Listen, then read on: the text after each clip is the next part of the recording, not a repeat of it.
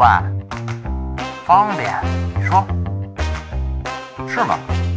然后呢？我觉得吧，这事儿是这样。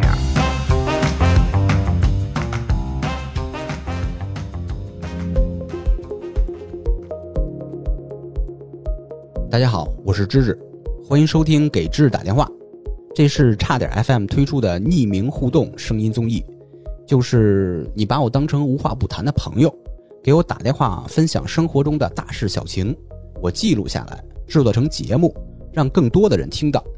欢迎你直接拨打幺七八九六零二二五二零，也可以加我的微信，给芝芝打电话的全拼。虽然不能保证七乘二十四小时营业。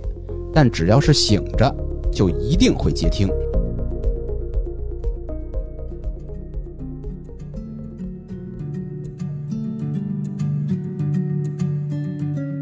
我记得多少年前，有人在豆瓣上总结过所谓感情玄学，大概有五六条，别的没记住，就记住有一条是绿别人的人，自己肯定也会被绿。简单来说呢，本期就是这么一故事。但世事又怎么可能这么简单？怎么可能这么是非分明呢？主人公欣欣一上来的情绪崩溃，就预示着这个故事也一样不简单。Hello，Hello，Hello，Hello。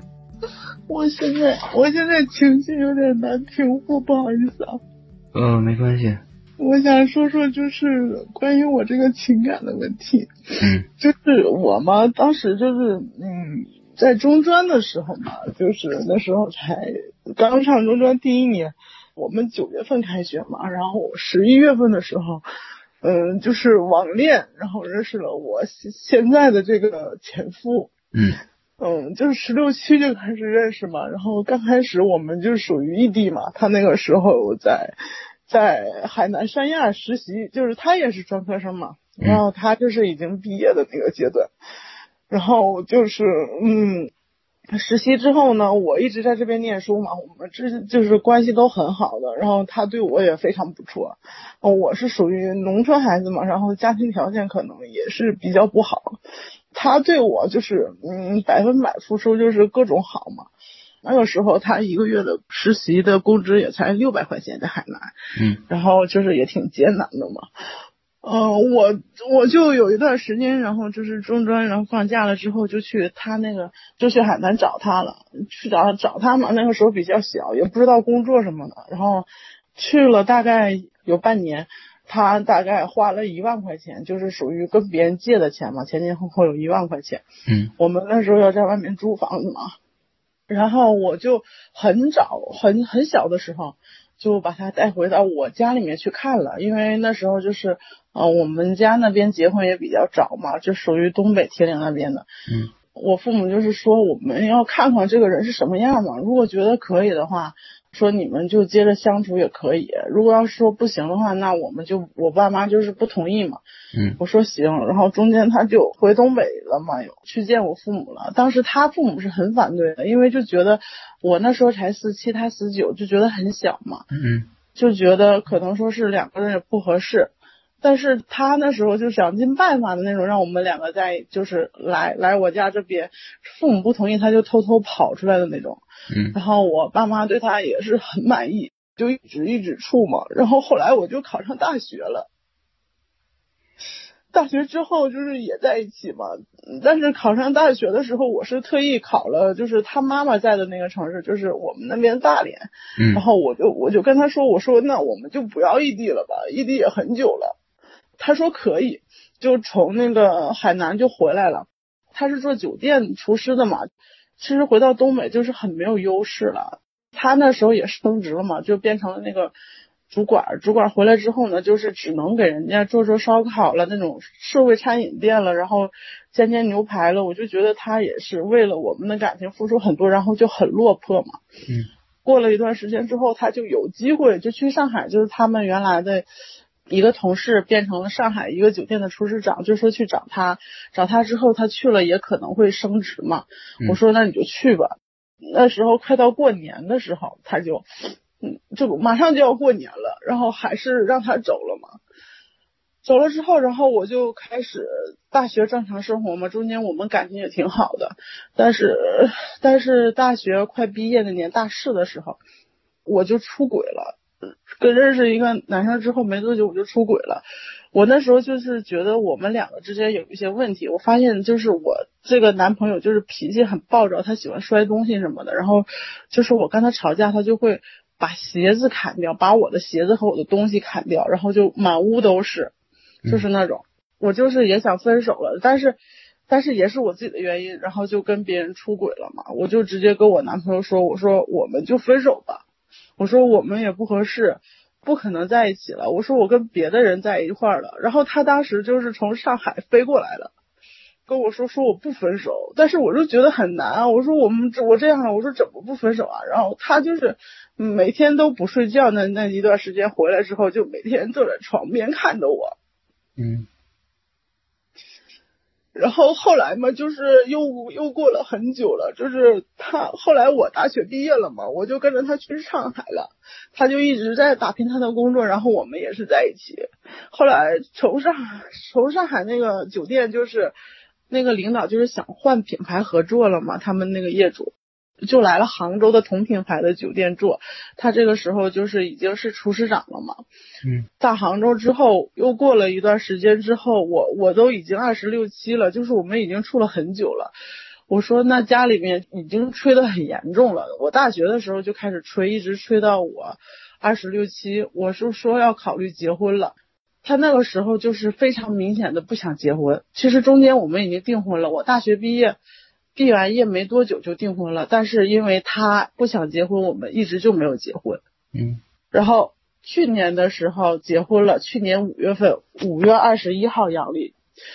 结婚之后就日子过得就挺平淡，但还是挺好的吧。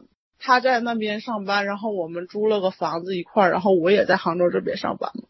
然后前一段时间，七月份的时候，我们就是中间去露营嘛，在杭州这边假期的时候，他会带我出去玩，会去露营嘛。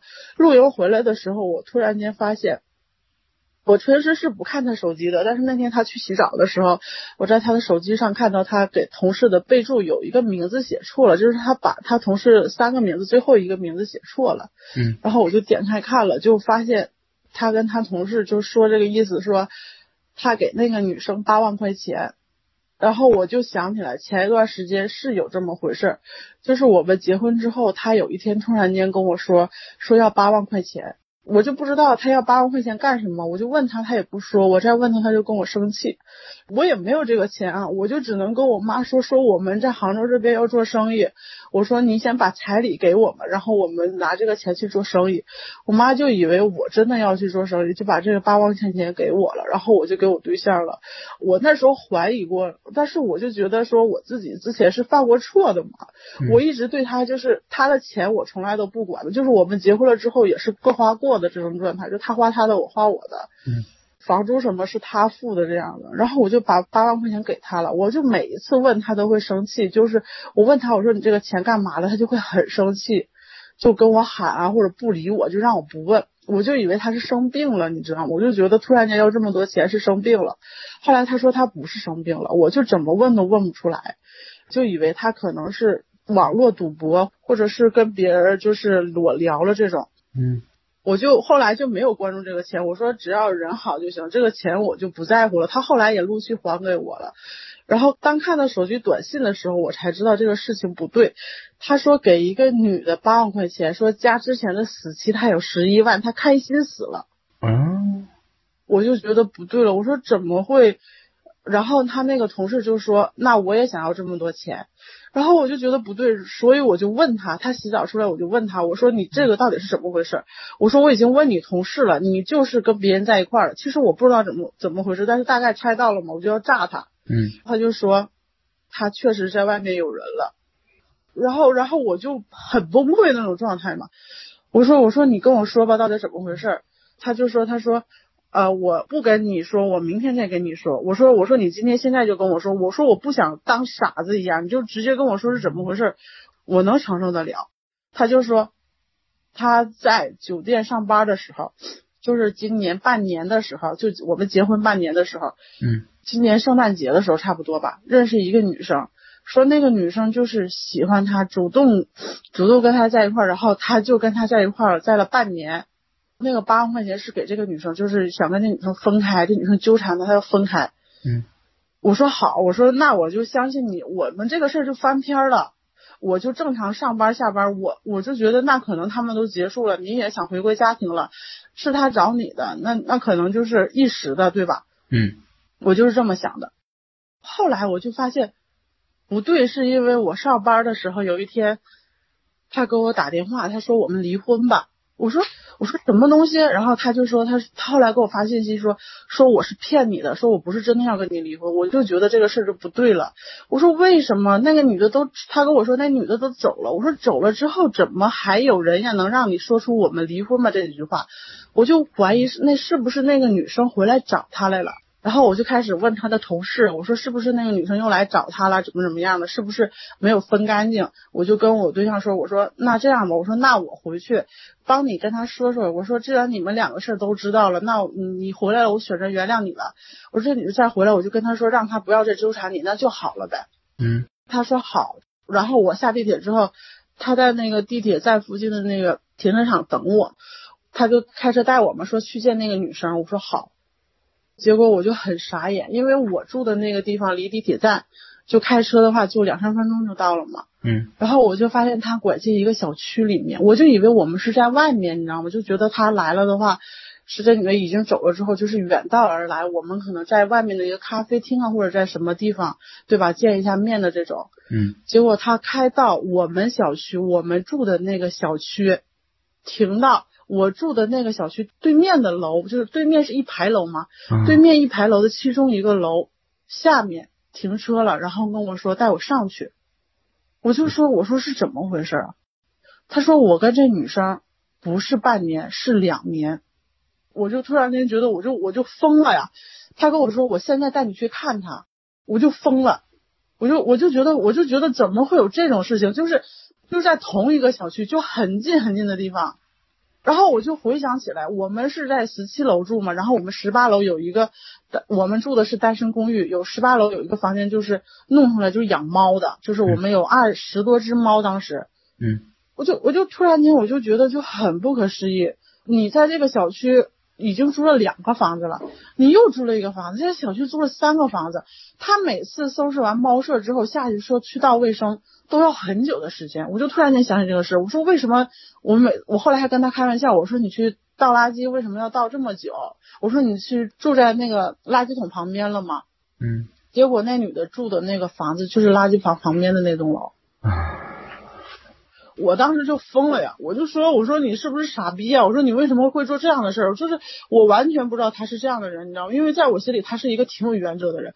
然后我在这个这上去的那个电梯上去的时候，我就就是一直在骂他，一直在骂他，一直在骂他，因为我是实在受不了了。然后这个女生她就就是敲他的门嘛，这个女生就说她不在。我老公给他打电话，他就说他不在，他说他在外面，但是他的鞋子明明就在门口，就拖鞋什么的都是在门口，在门外面的。然后我对象就说说这咱们下去等吧。那时候天都下雨了，然后我就骂他，我说你是傻逼吗？我说他为什么不在？我就想进去看看，你知道？我就不知道为什么就非得想进去看去。我说，然后我们又上去了，然后旁边就是有开锁公司的电话，我说你给开锁公司打电话。我对象就说你是不是不懂法呀？说外面的人不会让你开的。我说你别给我管，你赶紧给开锁公司打电话。然后我就在那踹门，后来这个女生开门了，她就站在那个窗边。他就不吱声，一句话都不说。我就看了他一眼，就是我从来都没见过这个女生，就是在一个小区里面，但是我从来都没碰到过她。然后我就发现这个房间里面有我给我老公买的水杯，有我老公之前买过的那个同款的手链，就是他买过那个手链，但是这个是小一点的同款。嗯然后我就疯了，我就各种就是要去打那个女的。我老公就拦着，就说你不要打他，不要打他。然后我就开始骂他傻逼。然后我老公就拿那个手把那个一个玻璃的那个锅盖儿就打坏了，手上全都是血。然后这个时候警察就来了，我们就知道，然后原来这女的开门是因为她报警了。嗯这个女的就是全程不跟我说话，就她不跟我说话。警察来了，我也我就只能在那哭啊，因为我也不可能上去打人了吧，这种我也不敢了。我老公就还在处理工作上，我就把我老公的手机摔了，然后我老公就跟我说，他不想跟这女的纠缠了，就说他跟这女的这女的在一块这么长时间，他是后悔了，他不想跟这女的纠缠了，就想早点把这女的解决，要不然也不会给他钱什么的。他说我们去警察局已经很多次了。后来我听我老公说，我大概知道事情的全貌，就是我老公说这个女的二十二岁嘛，今年才二十二岁。嗯，我今年已经是二十七八岁了，我老公比我还大两岁，他今年三十一嘛。嗯，就还差挺多。他说他是他们公司来的实习生，就是之前公司各种参加旅游什么的，然后两个人就在一起了。因为他是厨师长嘛，他又联系下边人的那种感情啊什么的，就是下面会请吃饭什么的，跟他们去嘛。嗯然后总是聚餐什么的，一来二去，这女生可能就对他有好感了，然后他们两个人就走到一块儿了，还一块儿去看电影什么的。不是那个女的知道他有家庭吗？我老公说知道，我们那时候就是就是我们结婚才一年嘛，他出轨已经两两三年了嘛，就是说他跟那女生出轨的时候，我们还没有结婚。啊，所以结婚之前有一次就是我们分手了，这个是我忘说，就是结婚之前他不想结婚嘛，他中间就非要跟我分手，我就问他我说什么原因，他不说，他说啊，我觉得我们现在这样挺好的，我们现在这样就跟结过婚之后没什么区别，嗯我是可以接受，但是我父母接受不了，因为我那时候已经二十七了嘛，我今年二十九，那时候已经二十七八了嘛，就根本就接受不了这个事儿嘛。我说，那你如果不结婚的话，那我只能就分开了。他说就是不想结婚，那我就觉得他可能是因为我之前出轨，他原谅不了，所以他才选择那个不就是你出轨这事，其实已经过去至少八年了吧？得呃，就是我大学毕业到现在可能有四五年了，得有了。啊，四五年。对，就是我们从中专的时候就开始嘛，就相当于高中第一年嘛，到后来就时间比较久嘛，到今年的话就已经十二年了，我们在一块儿。嗯嗯我就觉得可能是因为这个事儿，他结婚可能有心理障碍嘛。我说那这样，那我们就分手嘛。其实我已经做好准备要分手，但是我父母就没有，他们就说啊，这样的男生你都找不到，我要给你找个什么样的，然后说你赶紧去相亲，赶紧怎么怎么着，然后我就觉得压力太大了，那我没办法，我就回去找他了。这个时候我们又和好了，我就又回到杭州了。嗯回杭州开始正常上班吧，然后到后来我们就正常定日就结婚嘛，说去年结婚了。我就想说，我说那事情现在回到现在，就是说他跟我说他跟那女的在一块儿的时候，他说那个女生就是知道他已经有女朋友的，然后就是他们还在一块儿。嗯他以为说跟这女生只是玩玩，因为这个女生在他们这边也是中专实习嘛，实习几个月，然后就回去要继续念书的这种嘛。嗯他就以为说我们只是玩了几个月，结果后来他说有感情了，然后就割舍不下了。回去念书的时候一直联系，最近半年的时候，这女的才住到这边来。但是他说这女的租房的时候不让她住在这，非要住在这，然后就是说以为他说他很快就要回去再念书了，但是因为疫情，他就久久没有回去，所以就在这边住了半年。嗯他是跟我这么说的嘛，他说中间想给这女的甩掉好几次了，也去警察局好几次过，最后一次就是说给了他八万块钱，两个人签了一个协议，就在律师的那个见证下嘛，就是说要这女的不要纠缠他，但是这女的还就是拿了钱之后还是要纠缠他，就是这样，不是，那签的协议有没有法律效益啊？就是这个协议只能保证说这女的如果要是说呃买断他们俩的关系，这女的如果要死要活什么的，就是跟我老公没什么关系了。还有买但是说断关系这么一说？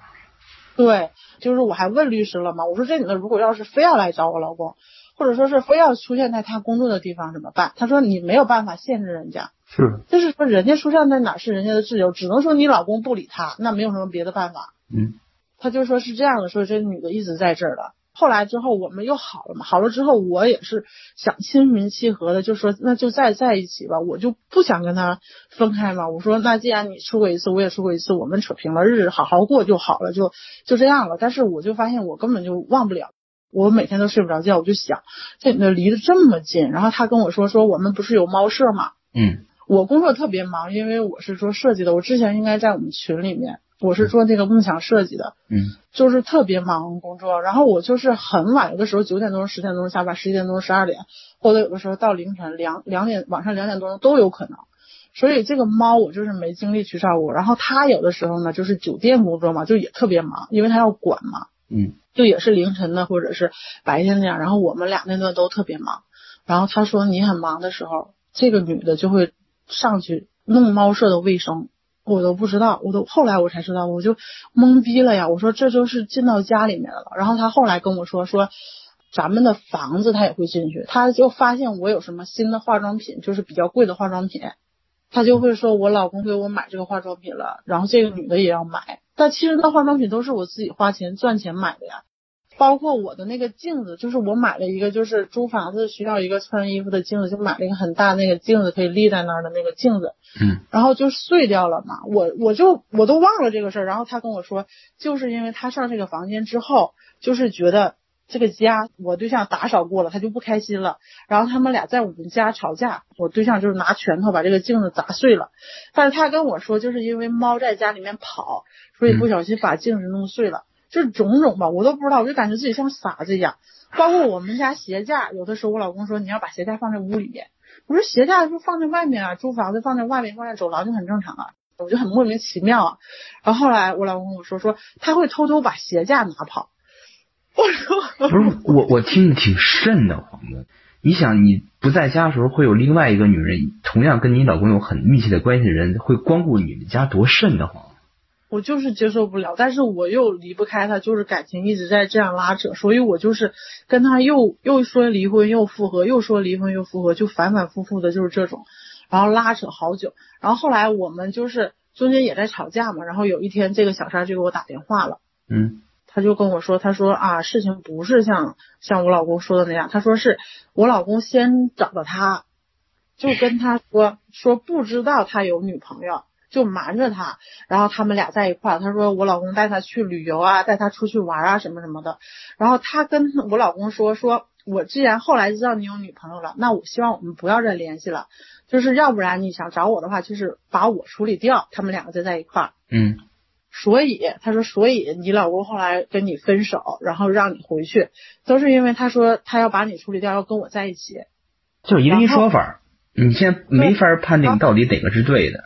他说后来没把你处理掉，他偷偷结了婚，就是说我老公结婚的时候他不知道，嗯，他知道这个事儿之后，然后他说那时候我感情已经陷下去了，我没有办法再离开他了，嗯，我已经舍不得了，所以我后来就是又住了那个你们中间的小三，所以才在一块儿，他是这个说辞，啊，然后后来我跟我老公就对峙嘛，我说那既然你发给我，你们俩说的不一样，你什么有什么聊天证据你就发给我嘛。但是后来我发现，就是聊天这证据这种东西可以造假的嘛，因为可能有不好的话，他可以删掉的嘛。嗯。然后我问我老公，就关于我们结婚这件事儿，他说我们结婚的时候，这个女的是完全知道的。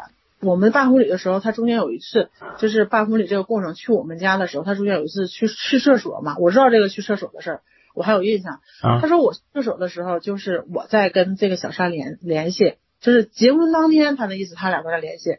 然后他说啊，就是因为他给我买了一个五金嘛，不是需要结婚的时候有五金嘛，买了一个金的镯子嘛。啊。因为给你买了个金镯子，所以我给他也买了一个两千多块钱的镯子。嗯。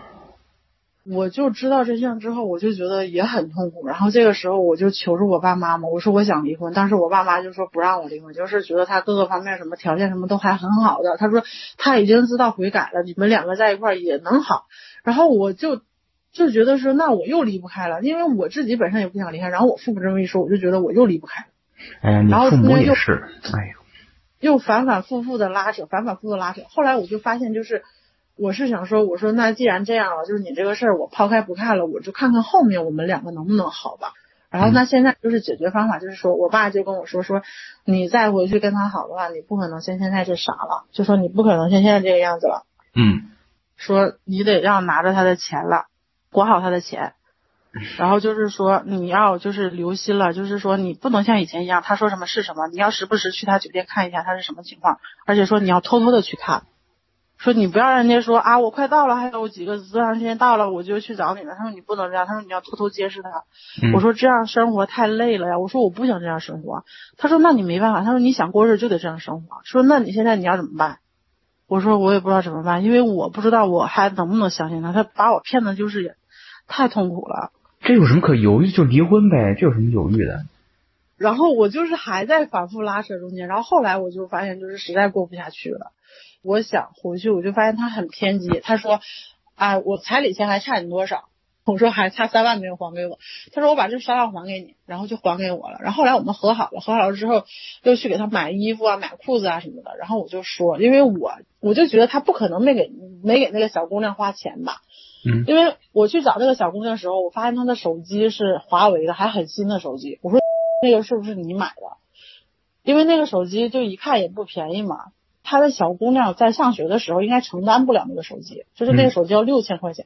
我觉得那小姑娘父母也应该不能给一个上学的小姑娘买一个那么那那样的手机吧，就是因为我也了解这个小三儿的一些情况嘛，就是说他父母对他可能还没有那么舍得。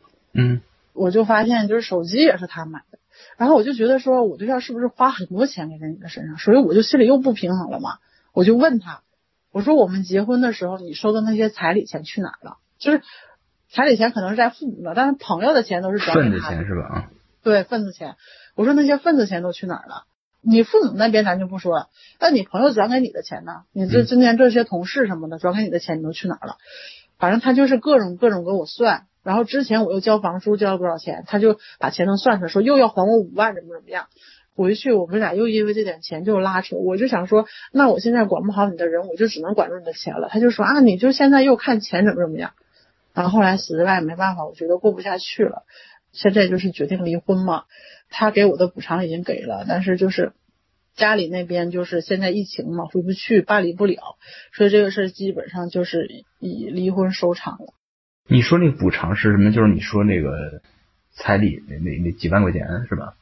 就是他另付给我十五万这样，就除了什么那些乱码七糟的，就是结婚彩礼，那他不可能要回去了吧？那我我就觉得我爸就说啊，就是之前我们签了一个协议，是中间有这么回事儿，就是在警察局的时候嘛，嗯我们中间就是又拉扯嘛，拉扯完之后，我就跟他说，我就说不离婚，他那时候就非要离婚。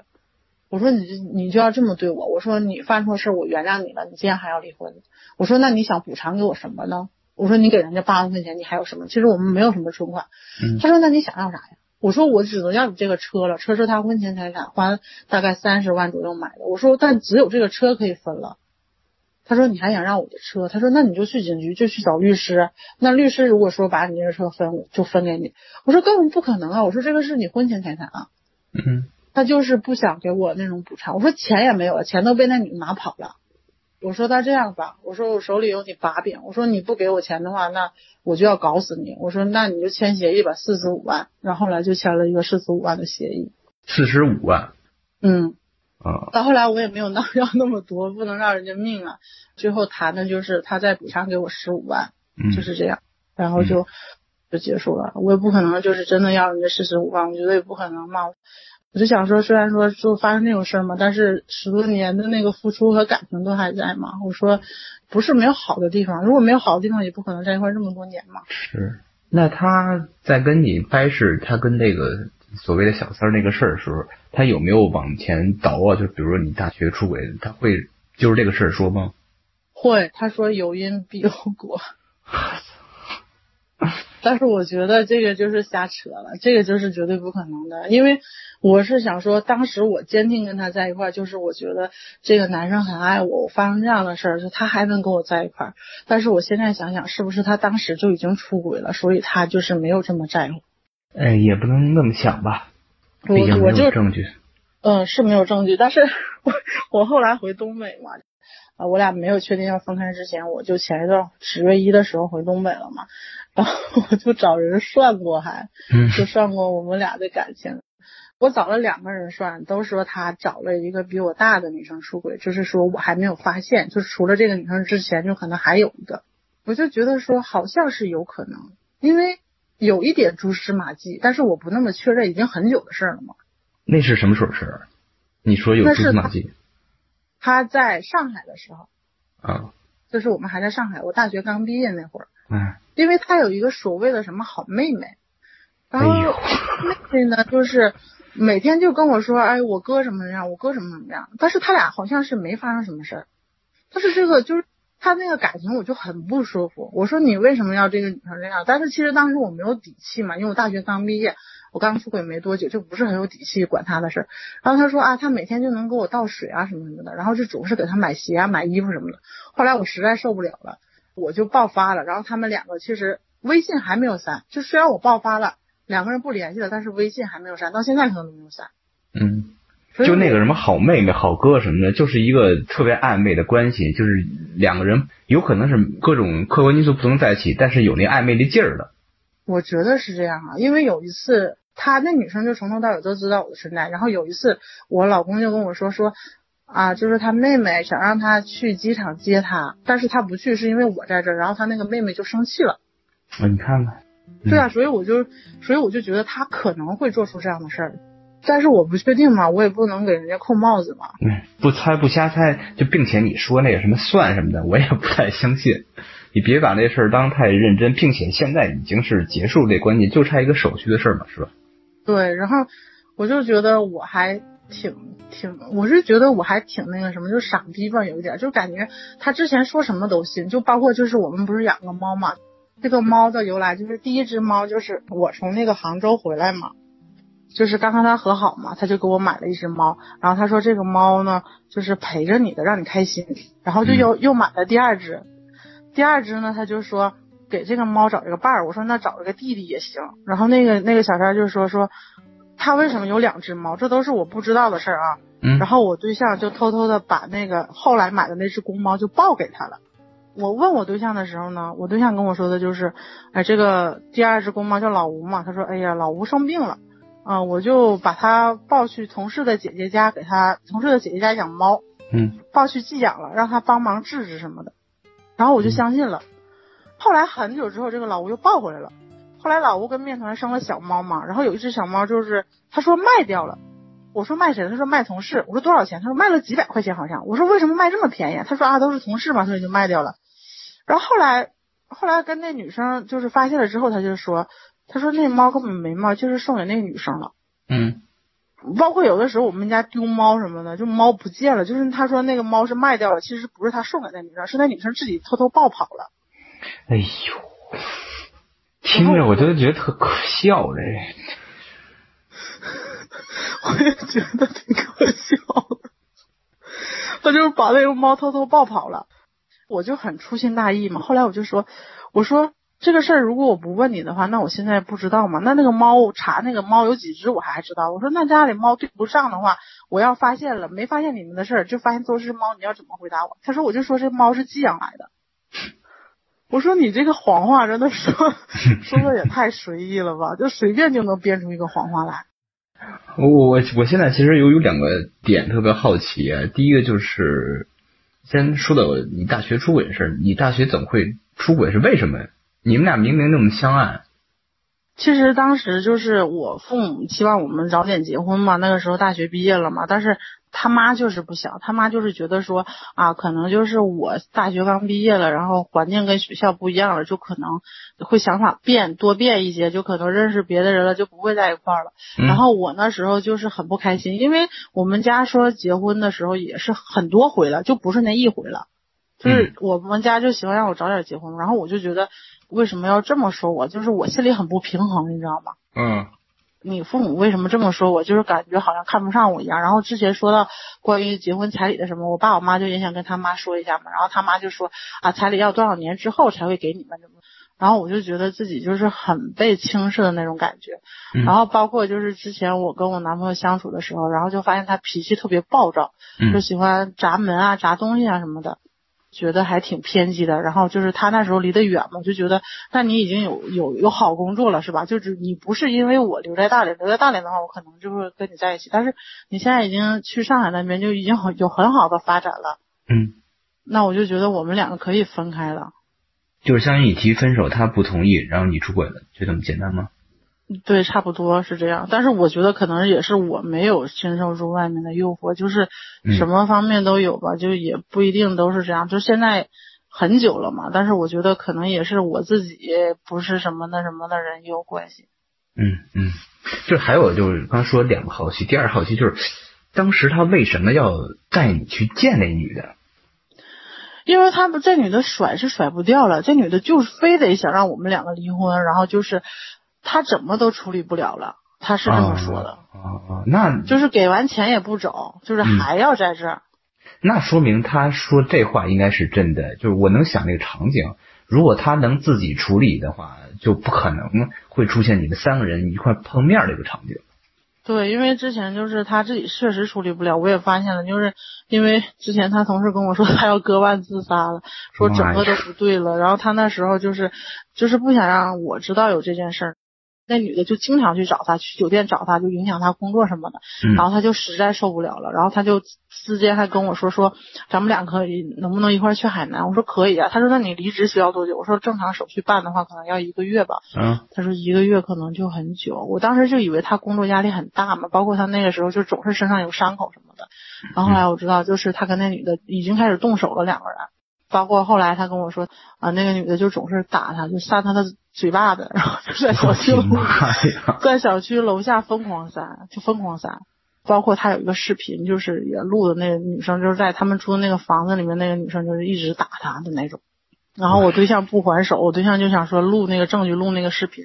就他们两个后期已经狗咬狗了，就这女的有她的截图，有她的视频，那个我对象也拿着她的视频，拿着她的截图，就这样。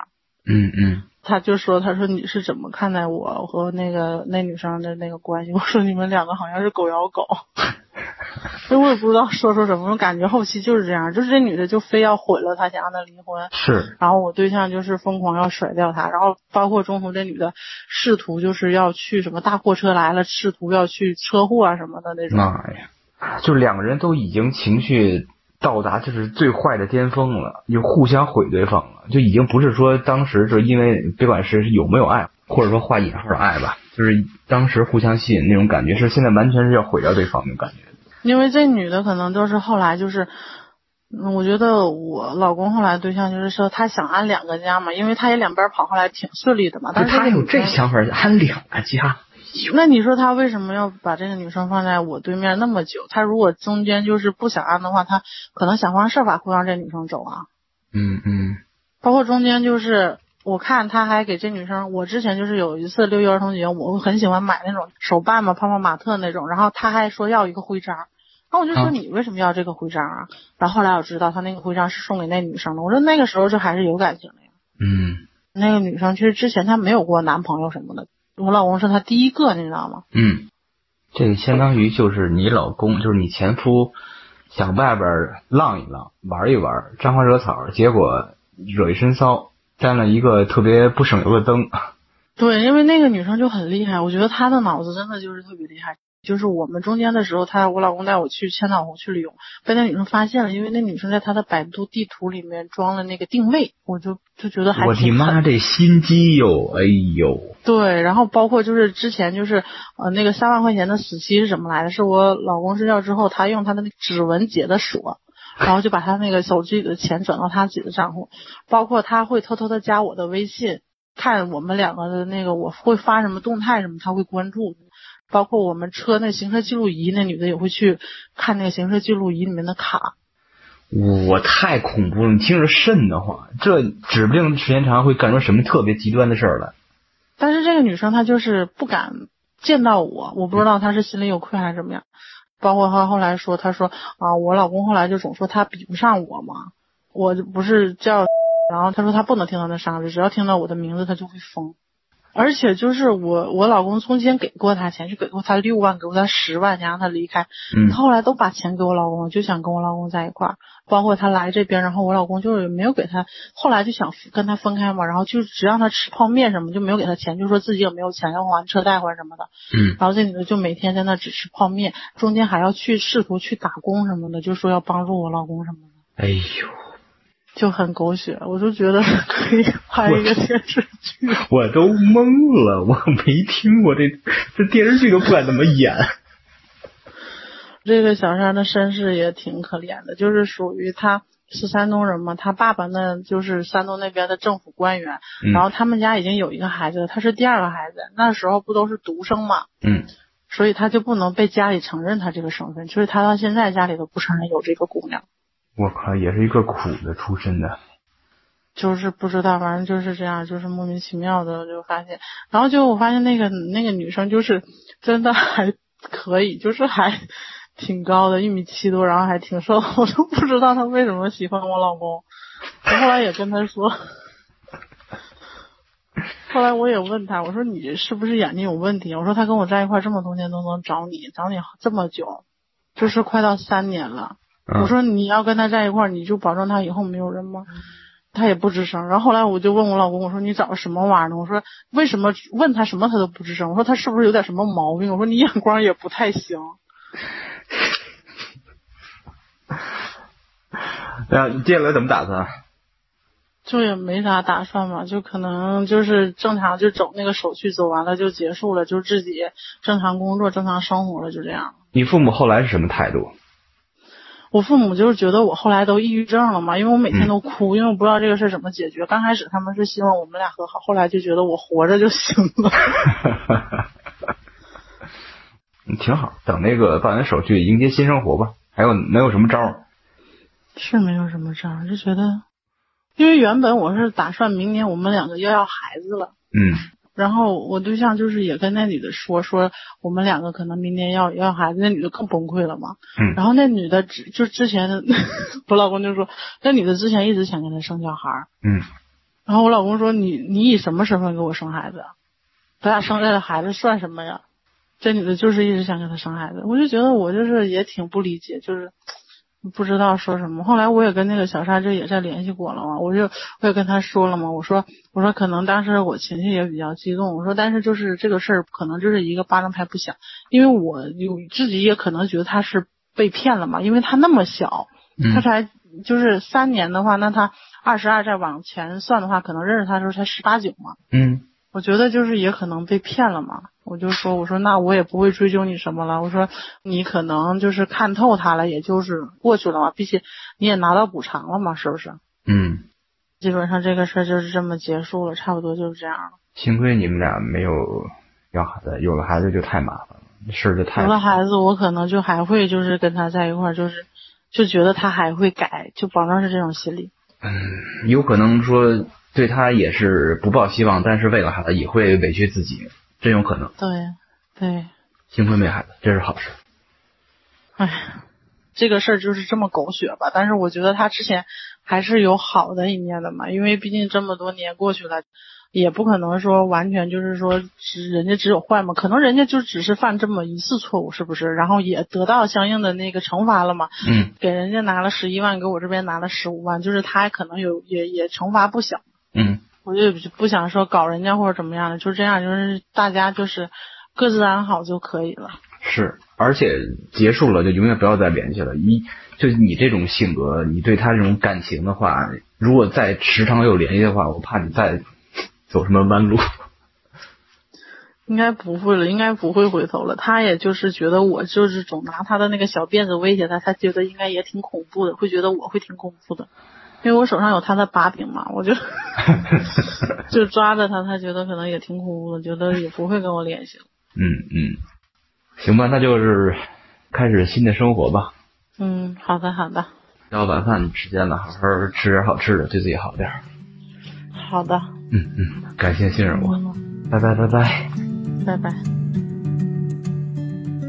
挂了电话，我坐那儿愣了好长时间，脑子里回想着刚才的对话，心里五味杂陈，然后突然就被一股莫名的无力感吞噬了，特别恨自己居然任何建议都给不了对方，恨自己连宽心的话都没说上两句，所以最后给本期主人公起的花名叫欣欣，算是一种祝福吧，希望他能尽快迎接新的生活，开启新的人生。对于欣欣，大家一定会有争议，毕竟影响我们屁股坐在哪儿的因素太多了，性别、年龄、阅历等等等等。就像开篇说的那样，世事怎么可能这么简单？怎么可能这么是非分明呢？最后，欢迎你继续拨打幺七八九六零二二五二零，也可以加我的微信，给芝芝打电话的全拼。